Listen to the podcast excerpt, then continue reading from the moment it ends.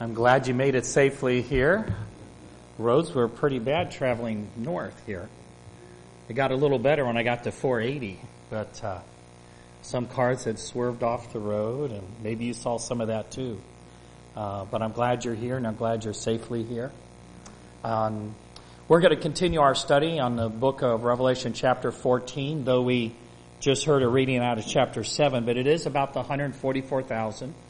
And we want to talk enough about it today to talk about the seal of the living God and the 144,000. Okay? Try to get to, to both of those. I know there are some varying opinions about the 144,000. Who are they? Um, uh, when do they live? Who's all included in that? Um, the seal of the living God, what's that? And to me, I, I just want to read you uh, a couple paragraphs here, and then we're going to go through this paragraph because I think it's the, the clearest statement that I know that gives eight identifying marks of the 144,000. It really pinpoints when they exist. Okay? So let me read this. I'll try to put a little emphasis on it, but there will be eight things that we'll cover up here that will identify who they are and when they are. And this comes from the great book, Great Controversy, page 648, 649. Upon the crystal sea, before the throne, that sea of glass as it were mingled with fire, so resplendent is it with the glory of God, are gathered the company that have gotten the victory over the beast, and over his image, and over his mark, and over the number of his name. With the Lamb upon Mount Zion, having the harps of God, they stand, the 144,000 that were redeemed from among men, and there is heard as the sound of many waters, and as the sound of a great thunder, the voice of harpers harping with their harps.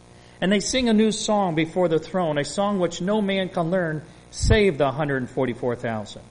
It is the song of Moses in the land, a song of deliverance. None but the 144,000 can learn that song, for it is the song of their experience, an experience such as no other company hath ever had. These are they which follow the Lamb whithersoever he goeth. These, having been translated from the earth, from among the living, are counted as the first fruits unto God and to the Lamb. These are they which come out of great tribulation. They have passed through the time of trouble, such as never was since there was a nation. They have endured the anguish of the time of Jacob's trouble. They have stood without an intercessor through the final outpouring of God's judgments. But they have been delivered, for they have washed their robes and made them white in the blood of the Lamb. In their mouth was found no guile, for they are without fault before God. Therefore are they before the throne of God, and serve him day and night in his temple. And they that sitteth on the throne shall dwell among them. They have seen the earth wasted with famine and pestilence, the sun having power to scorch men with great heat. And they themselves have endured its suffering, hunger, and thirst. But they shall hunger no more, neither thirst any more, neither shall the sun light on them, nor any heat. For the Lamb which is in the midst of the throne shall feed them and shall lead them unto the living fountains of waters, and God shall wipe away all tears from their eyes. So in that paragraph, and uh, there are eight identifying marks. Where do I point it? This way?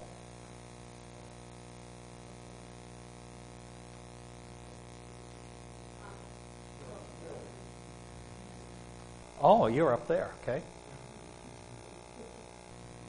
All righty. The first thing we realized in this description is the 144,000 have victory over the beast. Now, the 144,000 are those who have the got, here's what it says, gotten the victory over the beast, over his image, and over the mark of his name and the number of his name. So I want us to think about that. Who's the beast? It's the papacy. Has the papacy already been a beast power? From the year of 538 to 1798, yes? And then it lost its political power, right? So in 1798, it was no longer a beast.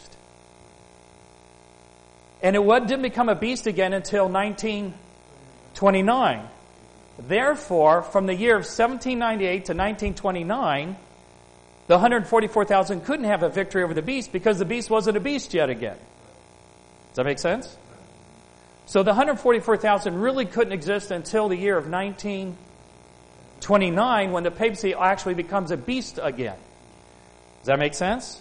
Because they get their they get their victory over the beast, over his image, over his mark, and over the number of his name. Now, um, we're going to come back to that. I'm going to go through the identify marks, and we'll come back to each one of these. So, identify number one, victory over the beast. They have it, it says, an experience such as no other company have ever had. Okay? That's identification number two. Number three, it says very clearly they have been translated from the earth. If you're translated, that means you've what? You never died. Okay? They will be counted as the first fruits unto God until the Lamb. And when we talk about first fruits, first fruits always precede a harvest. The second coming of Christ is the is the harvest, and 144,000 must just precede that. Okay, we'll get into more of these, each one of these. They will have passed, and this is a key word, through the time of trouble such as never was since there was a nation. If you go through the woods, that doesn't mean you just came out the end. You went through it from the beginning to the end. So if you go through the time of trouble, you go from the beginning of the time of trouble all the way through that time of trouble, which is the seven last plagues. You go through all of them. Okay? They will endure the anguish of the time of Jacob's trouble. When's the time of Jacob's trouble? The same period of time. Time of the seven last plagues. They will have stood without an intercessor through the outpouring, final outpouring of God's judgments. When does Jesus cease to be an intercessor? When he walks out of the most holy place, and what immediately falls? Seven last plagues. So there's a number of statements here that puts the 144,000 in the very end of time. Is this correct? Okay. They will have seen, notice this is a description of the fourth plague. They will have seen the earth wasted with famine, pestilence, and the sun having power to scorch men with great heat. That's the fourth plague described in Revelation 16. So let's review each one of these eight points. Victory over the beast. The first beast, the papacy. Papacy lost its political power in 1798, did not regain it until 1929. Therefore, the 144,000 would have to uh, live, that should be live, not leave, live at a time when the papacy was a beast, uh, when it had political power.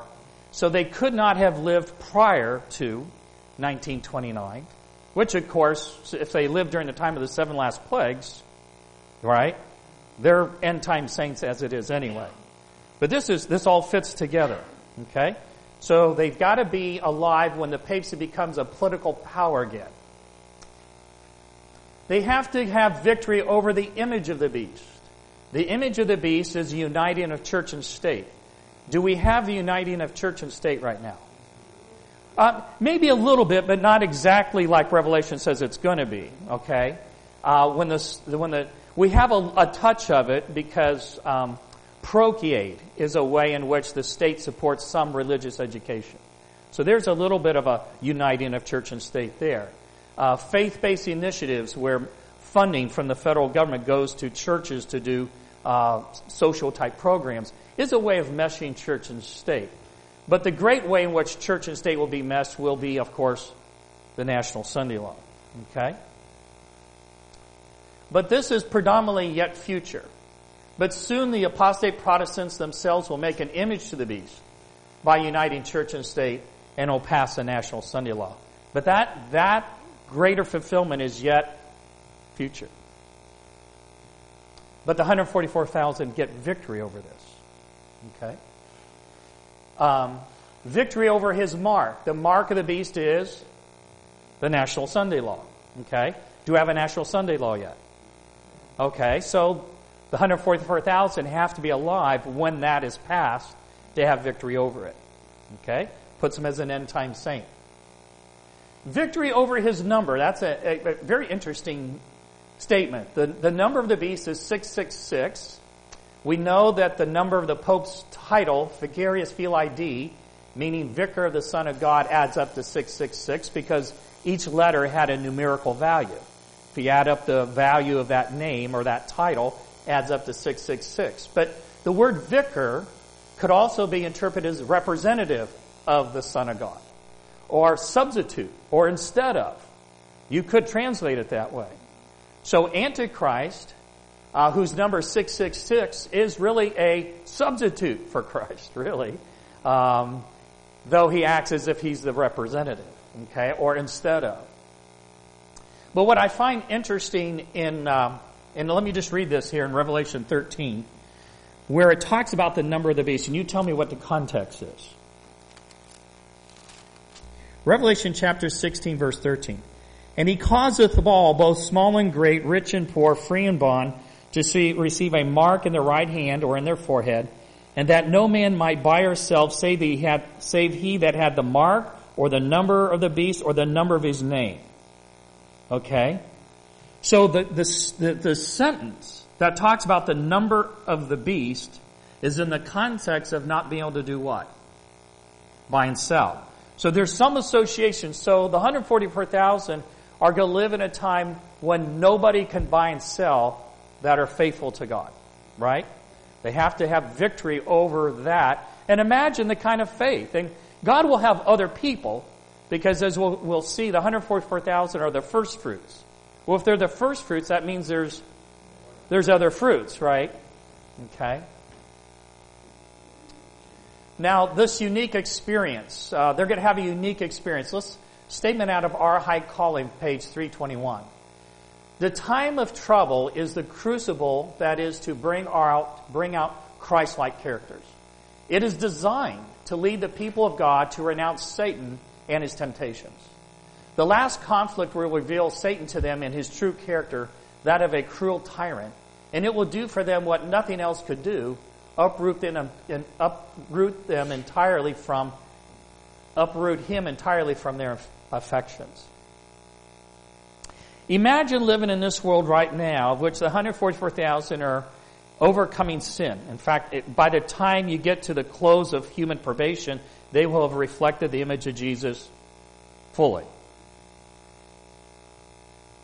But when you go through that and you're making your choices for Jesus, you can still grow.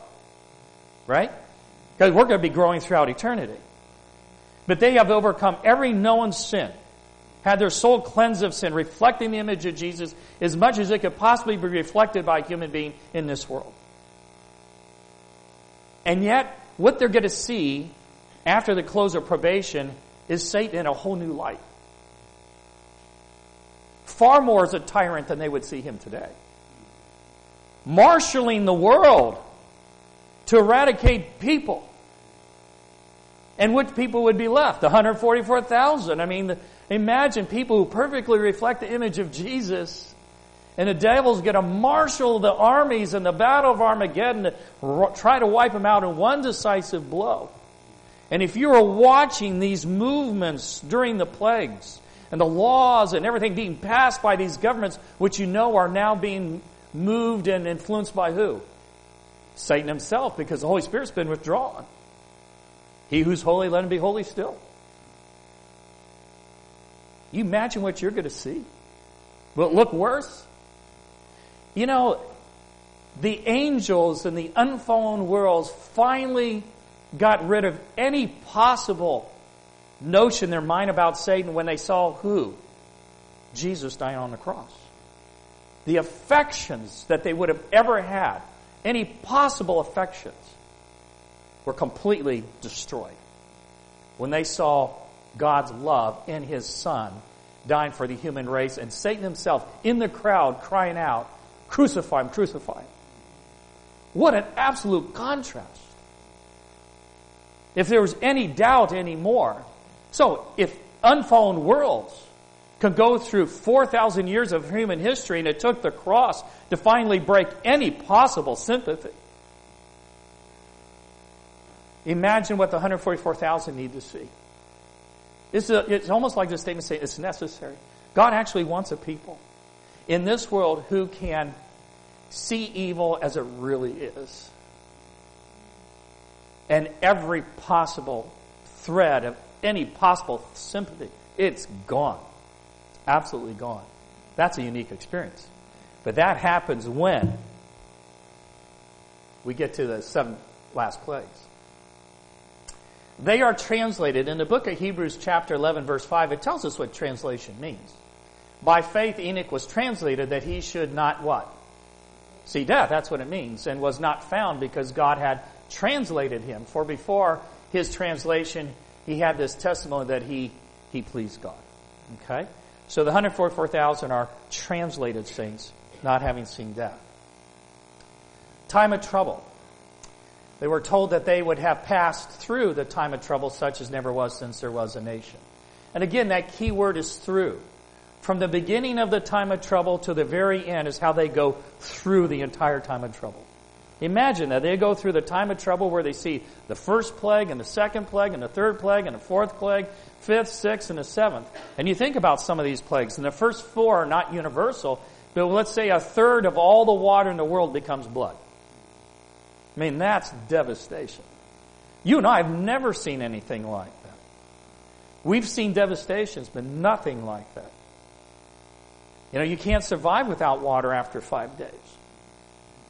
Now, I don't know, being that these will be not universal, the first four, what parts of the world will experience it most? I don't know. Maybe the ones who had the greatest light and rejected it. Might feel great, a great severity right here in the U.S. We have great light, great privileges, and yet we will be the nation that empowers the first beast of papacy to regain that lost ascendancy. That ultimately will be more responsible than any other nation for throwing the world into this turmoil. I'm not questioning their intentions. They just have no idea what they're doing right now. But it's already starting, friends. It is started. They are the first fruits. This again is something offered before, before the Jewish people could harvest their fields. They had to bring the first fruits from their fields. And they bring it to the temple and then they could go back and harvest their fields. So when the 144,000 of the first fruits, that means what's coming? It's harvest time. Harvest is coming. When God has the 144,000, He's ready to come back. He's ready to claim His as His own. So God's waiting for a number, isn't He? So the 144,000, God's waiting for to be able to offer these first fruits unto God. And then, boom, Christ is on His way. Okay? Alas, for that day is great, so that none is like it, even the time of Jacob's trouble, but he shall be saved out of it. Jeremiah 30, verse 7. So we're told that the 144,000 will go through the time of Jacob's trouble, and here we find that it's, it's, there's none like it. And when you find a time of trouble as there's never been, like Daniel chapter 2, verse 1, it's referring to the time of what? Seven last plagues. The earth will have never experienced anything like the plagues. Um, I don't know how many people, but it's not all universal, but it's God's people don't experience the, the boils.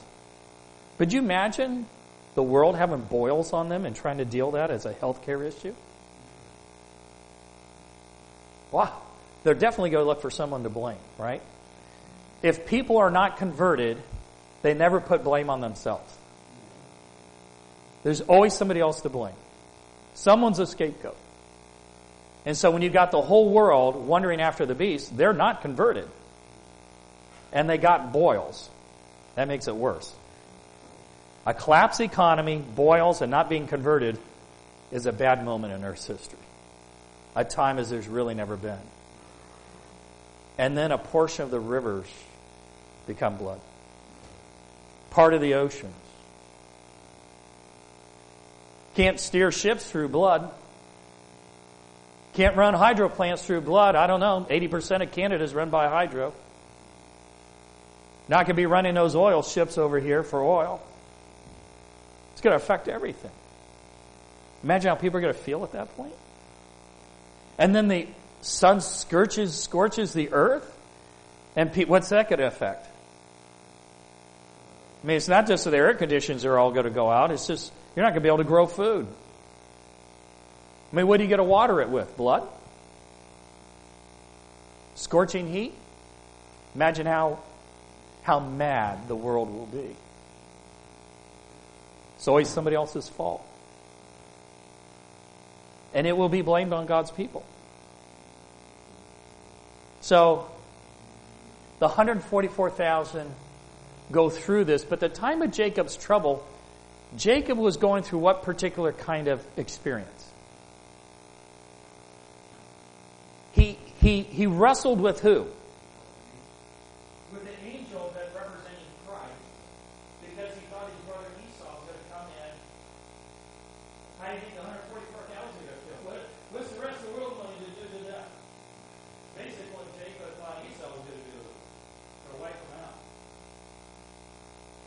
And the 144,000 realized their only hope is hang on. Otherwise, if they don't hang on, they're what? They're, they're, they're destroyed.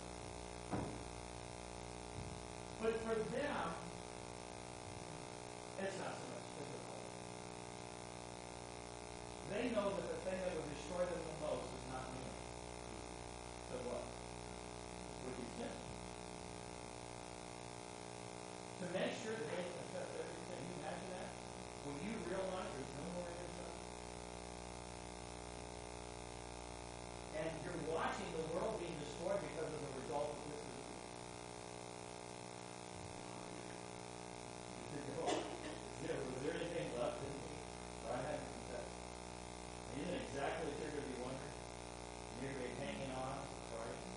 Like Jacob hung on the angel. of the Lord.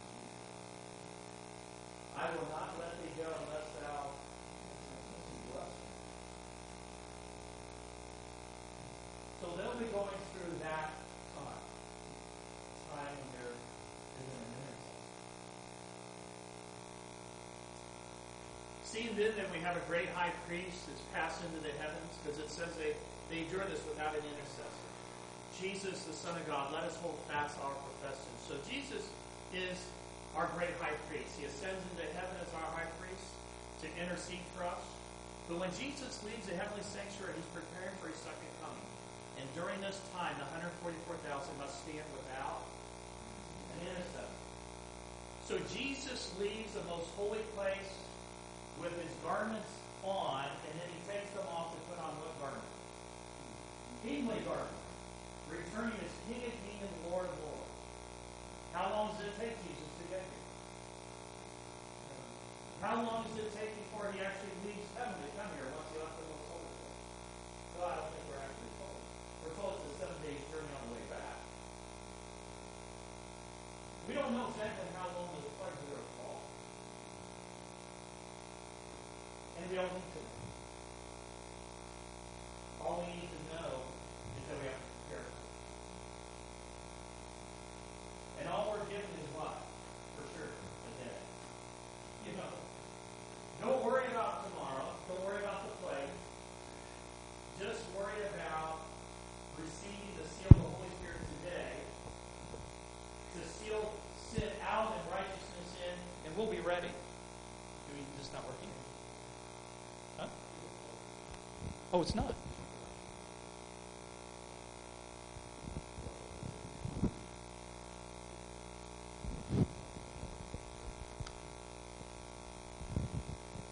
Okay. Do I give the whole thing to you?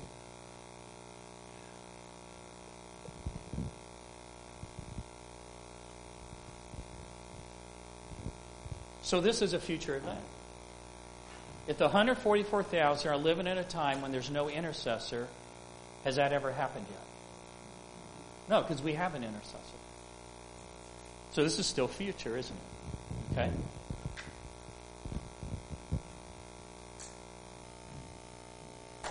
And I think this, I don't know if this was our eighth one. It said here, they will have seen the earth wasted with famine and pestilence, and the sun having power to scorch the men with great heat. So the 144,000 are going to be here during the seven last plagues. They're watching definitely the fourth plague as described here. This again means that they are end time saints. Okay? Now, there are a couple statements that people point to and say, no, the 144,000 go back to the time of 1844. And so there will be this statement here about a lady in early writings, page 40. You must go back, and if you are faithful, you with 144,000 shall have the privilege of visiting all the worlds and viewing the handiwork of God. Does that say that this lady's one of the 144,000? Let me give you an illustration, which I have here at the bottom. There's a couple that goes to a museum, let's say the Smithsonian, right there in Washington, D.C. There's a lot of exhibits to see. They go from one exhibit to another exhibit. They're not going with any kind of uh, person who's, um, oh, what do you call them that will explain things, like a tour guide. So they're going along, and then all of a sudden, uh, a school group catches up with them, an elementary school, that has a tour guide explaining to the students each one of these exhibits. After a while, the couple watching the and listening to this tour guide now explain things to the students, they decide to go along with the class, the elementary school, and go with them since they have a tour guide, and now they get to hear the explanation. But let me ask you a question. Can I say the couple was among the school class? You know, they were among them, but were they part of the school? No, they weren't part of the school, but they were with the school. They weren't, they weren't a student, and they weren't the teacher, but they were singing amongst them. You see, the 144,000 are going to live in heaven. They're going to be in the New Jerusalem. Everyone who's not part of the 144,000 will be seen amongst the 144,000. Simply because they're, everyone's going to be in heaven. Everyone's going to be in the New Jerusalem. But just because we're seen with them doesn't mean we're part of them. Okay? They will be end time saints. Um,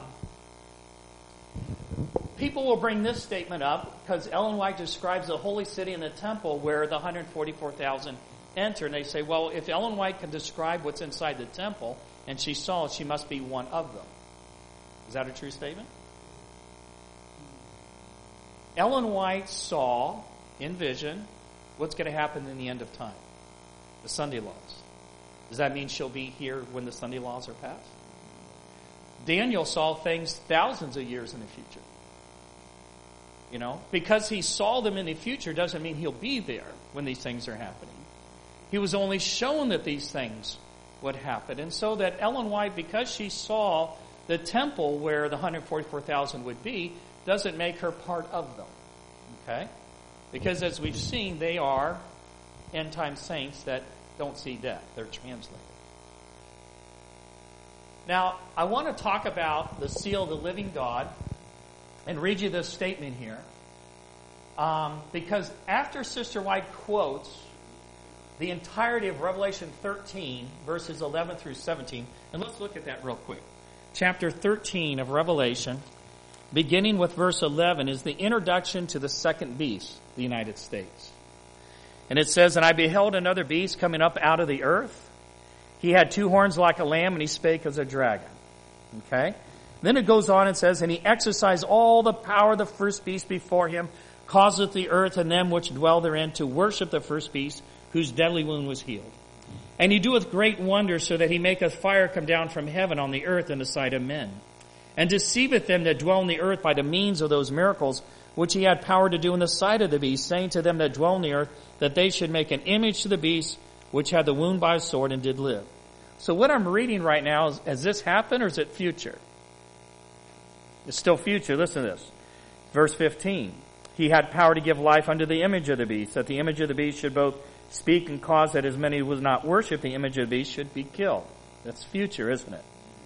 He causeth all, both small and great, rich and poor, free and bond, to receive a mark on his right hand or in his forehead, and that no man might buy or sell, save, save he that had the mark or the name of the beast or the number of his name. That's still future. So this, after she quotes these verses, she says this. This is in the seventh volume of the Seventh day Adventist Bible Commentary, page 976. This is the test. What's the test? What we just read in Revelation 13. That's the test. This is a test that the people of God must have before, before they are sealed. All who prove their loyalty to God by observing His law and refusing to accept a spurious Sabbath will rank under the banner of the Lord God Jehovah and will receive the seal of the. Now that's a pretty clear statement, isn't it? Now, does that mean that none of us are sealed at this point? No. It just means there's two different seals. Okay? If you're a Christian, you've been born again, you've been sealed by the first seal, the seal of the Holy Spirit. So there's two seals. Ephesians chapter 1 verse 13 says, In whom ye also trusted. Of course, this is first century Palestine. After that you heard the word of truth, the gospel of your salvation, also whom also after that ye believed, you were sealed with the spirit of promise. So people have been sealed with what? The Holy Spirit. Which is different than the seal of the living God, because that's not given until the end of time. Until after the events of Revelation 13, right? That means there must be two different seals. The seal of the Holy Spirit, and then the seal of the living God. Okay? There's another verse here. Um, it's in Revelation uh, Revelation chapter 9. I know we covered this a little bit before, but Revelation chapter 9, verse, um, let's see, verse 4, chapter 9, verse 4, speaking under the, the fifth trumpet, which would be past. Okay? That'd be a future, past, a past event. It was commanded them that they should not hurt the grass of the earth, neither any green thing, nor any tree, but only those men which have not the seal of God in their foreheads. So even in the past, people could have the seal of God in their foreheads or the seal of the Holy Spirit, but not have the seal of the living God, which is a second seal. It's, a, it's something that happens after these events of Revelation 13. Okay? What we need to understand is what's the difference between them. And this first seal is the new birth experience. And it's, it's probably best described here in Acts chapter 2. Let me see if I have that verse up here. Yeah, Acts chapter 2, verse 38. This is the first seal. Repent and be baptized. This is Peter saying this. Repent and be baptized, every one of you, in the name of Jesus Christ, for the remission of sins or the forgiveness of sins, and ye shall receive the gift of the Holy Spirit. See, that receive the Holy Spirit. When you give your sins to Christ, He takes them, and you're forgiven. Then in return, He gives you the Holy Spirit to live a new life. You confess your sins, you give them to sin, your sins to Christ, he takes them, he now bears them. But he needs to give you something for those sins. Because the gospel is not just about giving your sins to Jesus. It's about receiving something in return for those sins. To receive the Holy Spirit so that now you can go live a new life and not commit those sins anymore. Right? And that's the work of the Holy Spirit, the, the work of the first seal. It says Jesus said in John 3 5, except a man be born of water and of the Spirit, he cannot enter the kingdom of God or see the kingdom of God.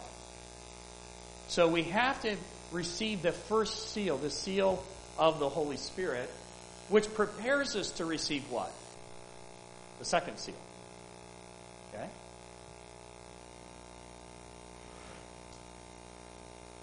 So notice what happens just before people receive the second seal. Notice what's happening in history. It's an end of time. For the day, for the great day of his wrath has come.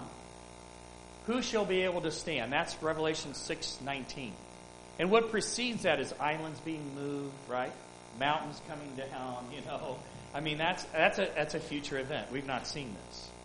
But when the world is this thrown completely out of commotion, everything destroyed, the question is, who's going to be able to stand during this time? It's a logical question, right? But there's an answer. And I saw another angel ascend from the east having the seal of the living God. Because the answer to the question who's able to stand is 144,000. And so I saw another angel ascending from the east having the seal of the living God. Heard not the earth, neither the sea, nor the trees, till we have sealed the servants of our God in their foreheads. So that places the seal of the living God just prior to seven last plagues. But all along, from the earliest time people could believe they could receive what? The Holy Spirit, the first seal.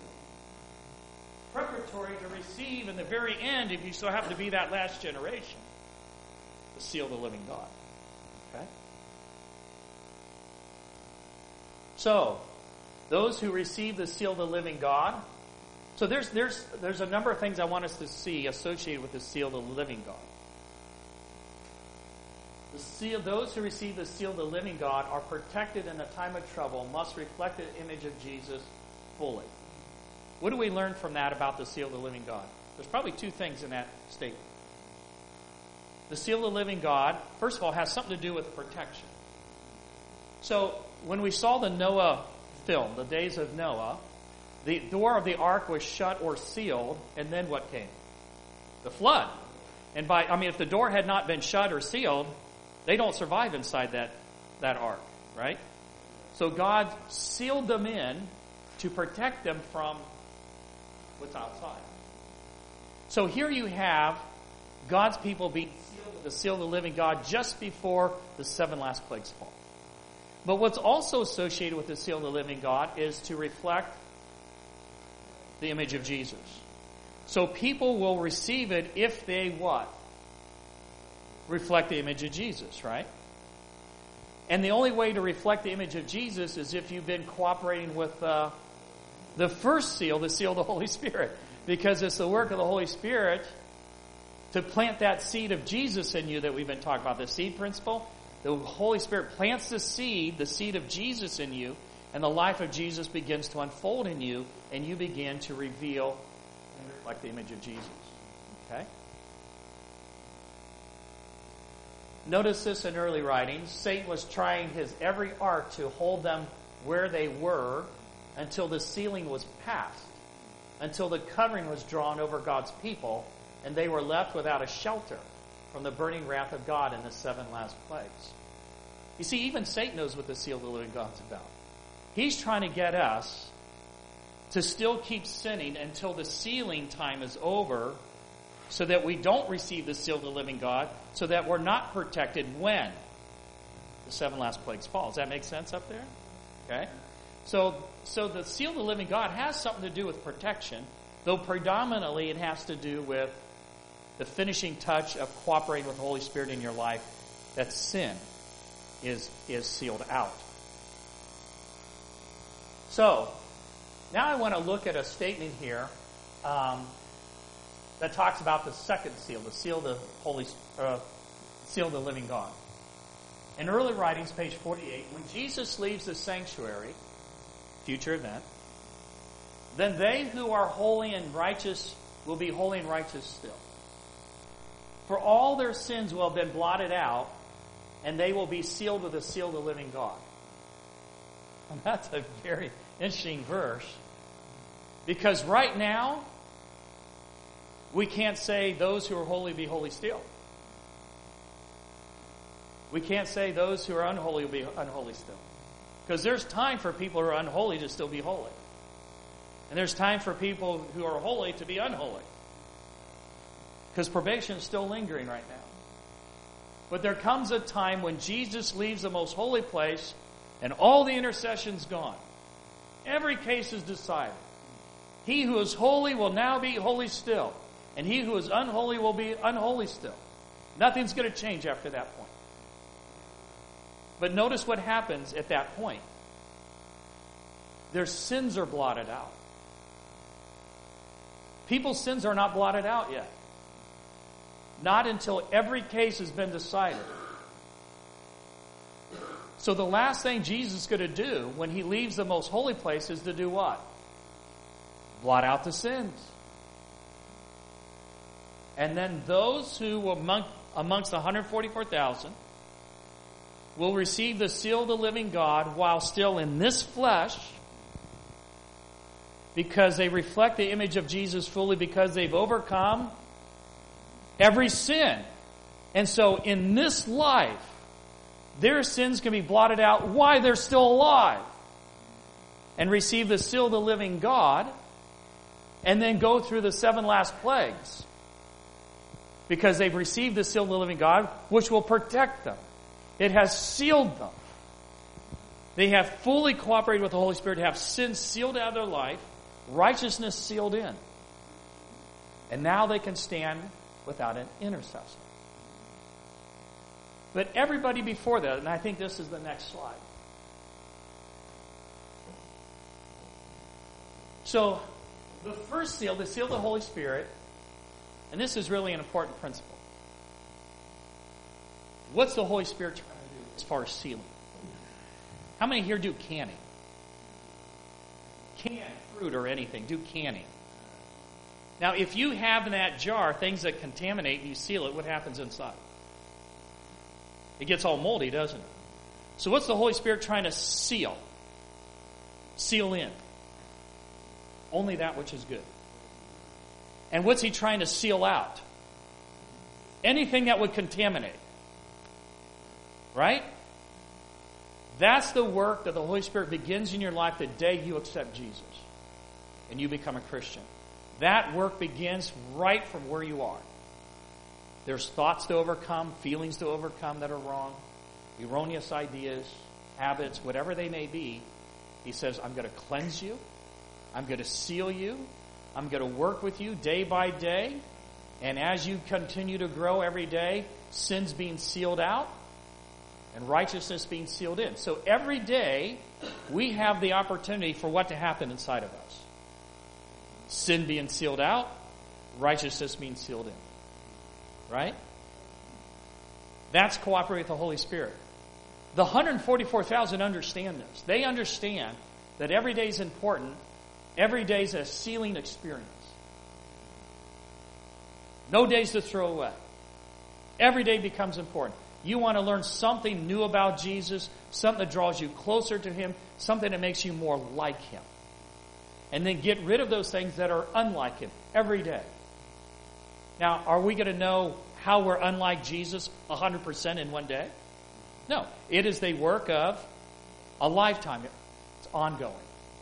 But the 144,000 have a unique experience that nobody else has because they've been experiencing this sealing every day because they take every day that important. They don't worry about tomorrow, and they're not paralyzed by the past. They can't change the past. So what they say, I have today. That's all I have. And if I make the best of today in working with Jesus, something's going to happen inside of me. I will have righteousness sealed in and sealed sin out. But if I borrow tomorrow. I worry about this and worry about this and worry about this. I just stole from today.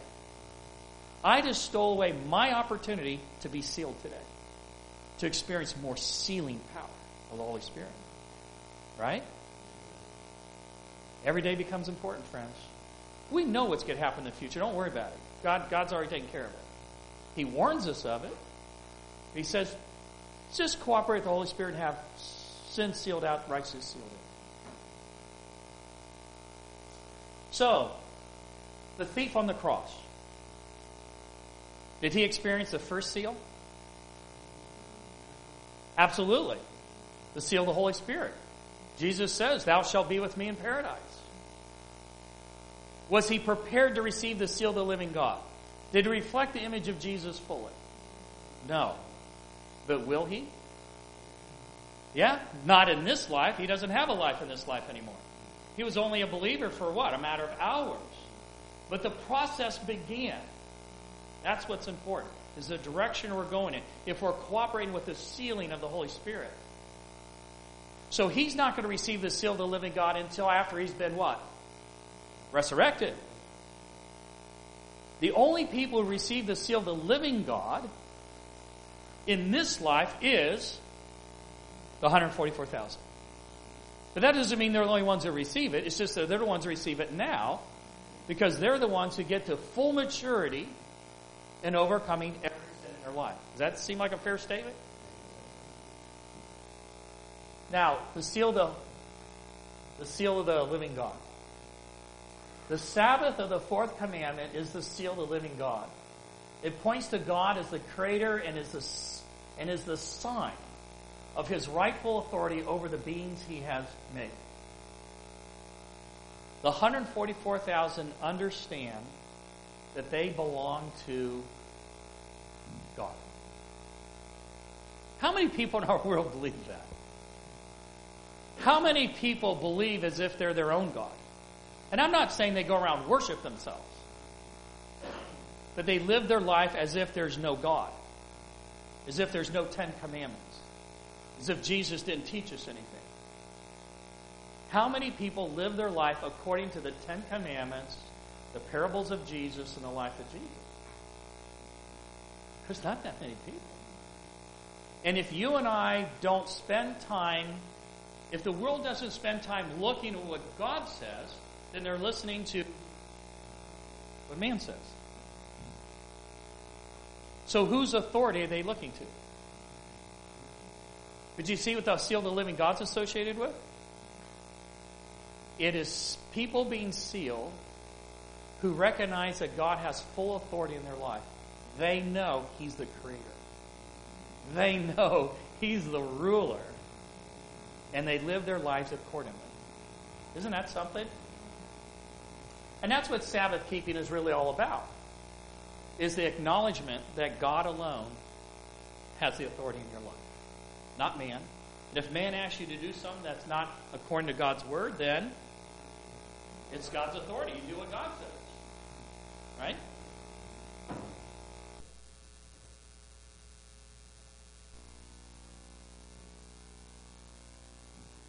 I don't know how I accomplished that, but I did. So, but we do need to close. But let me just kind of summarize. I feel it's very clear the 144,000 are end time saints. They receive the seal of the living God in this fallen flesh, stand without a mediator in this fallen flesh, go through the time of trouble in this fallen flesh because. Not because they have money, not because they have positions, because of their relationship with Christ. It's because of what they allow God to do in them. Years ago, I, I knew a lady, this couple, and uh, the wife wound up having MS. And uh, as it progressed, she couldn't wash the clothes, she couldn't cook the meals, couldn't iron the clothes. She couldn't do all these things she wanted to do for her husband. She used to be able to do these things. But the disease took that from her.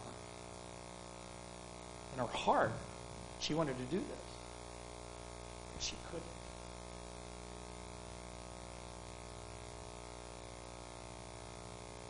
we are not able to do what God wants us to do. But there is a Holy Spirit who is fully capable of empowering us to do everything Jesus did. Everything. And when we don't let Him, you know how He feels? just like the lady with MS. I can do this. But you got to let me. The Holy Spirit can feel kind of crippled not being able to do it, to do what He's perfectly able to do if we just let Him. He's so desperate wants to see the seed of Christ unfolded in us. He wants everyone in this room to receive the seal of the living God in this flesh. He doesn't care how much money you have or what positions you hold or degrees. Doesn't matter to him. All he's looking for is people who allow him to do what he's perfectly able to do. That's it. How often? Every day you imagine living a day like that every day for the next 365 days in a row? That you and I allow the Holy Spirit to do everything He wants to do. Everything He shows us is a promise. That's how we prepare ourselves to receive the seal of the living God. This is how we strive to be amongst the 144,000. There's no other way of getting there. We can't do it ourselves, but believe that He's able. And so, right now, before the seal of the living God is placed upon God's people, right now we're to strive and cooperate with the Holy Spirit right now to allow Him to do in us that perfect work of every day sealing sin out and sealing righteousness in. And there's nothing more you can do, right? You know, there's nothing more to worry about. You do your jobs. It's your first job is your relationship with God, and then your family, and then your work. Do I have that straight?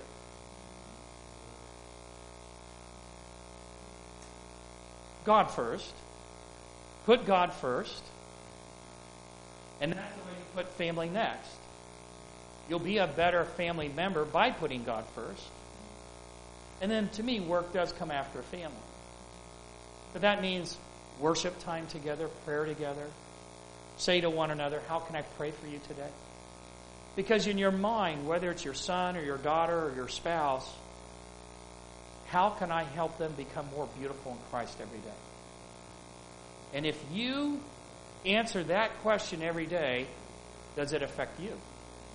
I mean, if you are personally thinking about how can I help my wife be more beautiful in Jesus today, did I just become more beautiful in Jesus? If I can help my son or daughter become more beautiful in Christ, am I now more beautiful in Christ? You know, it's you just take the people in your circle. You don't know, we don't know everybody in the world. We only know so many people. And if we're dedicated to do that, then sin's going to be sealed out and righteousness going to be sealed in. You take your sphere of influence that God has given you, you take it seriously, you pray about it, let God teach you how to say the right things the right way at the right time, and positive things are going to happen. Right? Everybody's uh, got the power of choice. But you give your loved ones the best opportunity to make the best decisions that will have eternal consequences. Don't worry about tomorrow, friends. Don't be paralyzed by your past. Today, let's cooperate with the Holy Spirit in that first seal and prepare to receive the second. Okay? Before we have our closing prayer, we have a closing hymn.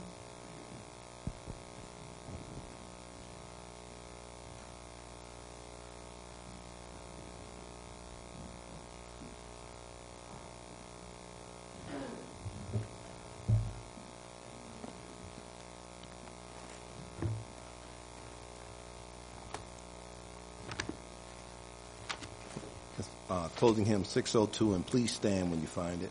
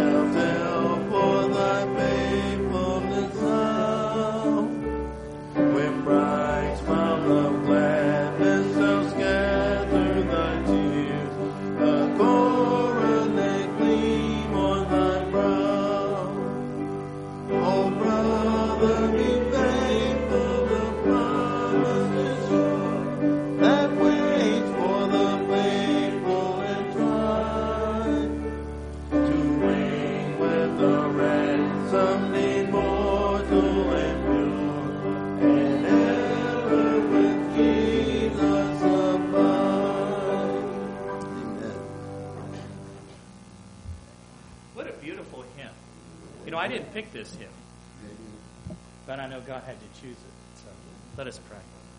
Our Father in heaven, we know Jesus is coming soon.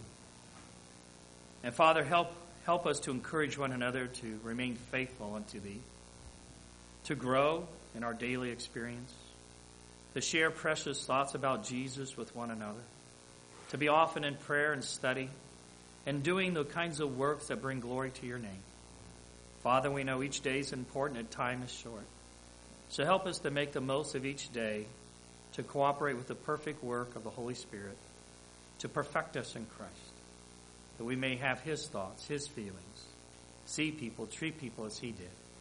And so, Father, may this work be done in us as we allow the Holy Spirit to do that perfect work. And this is our prayer in Jesus' name. Amen.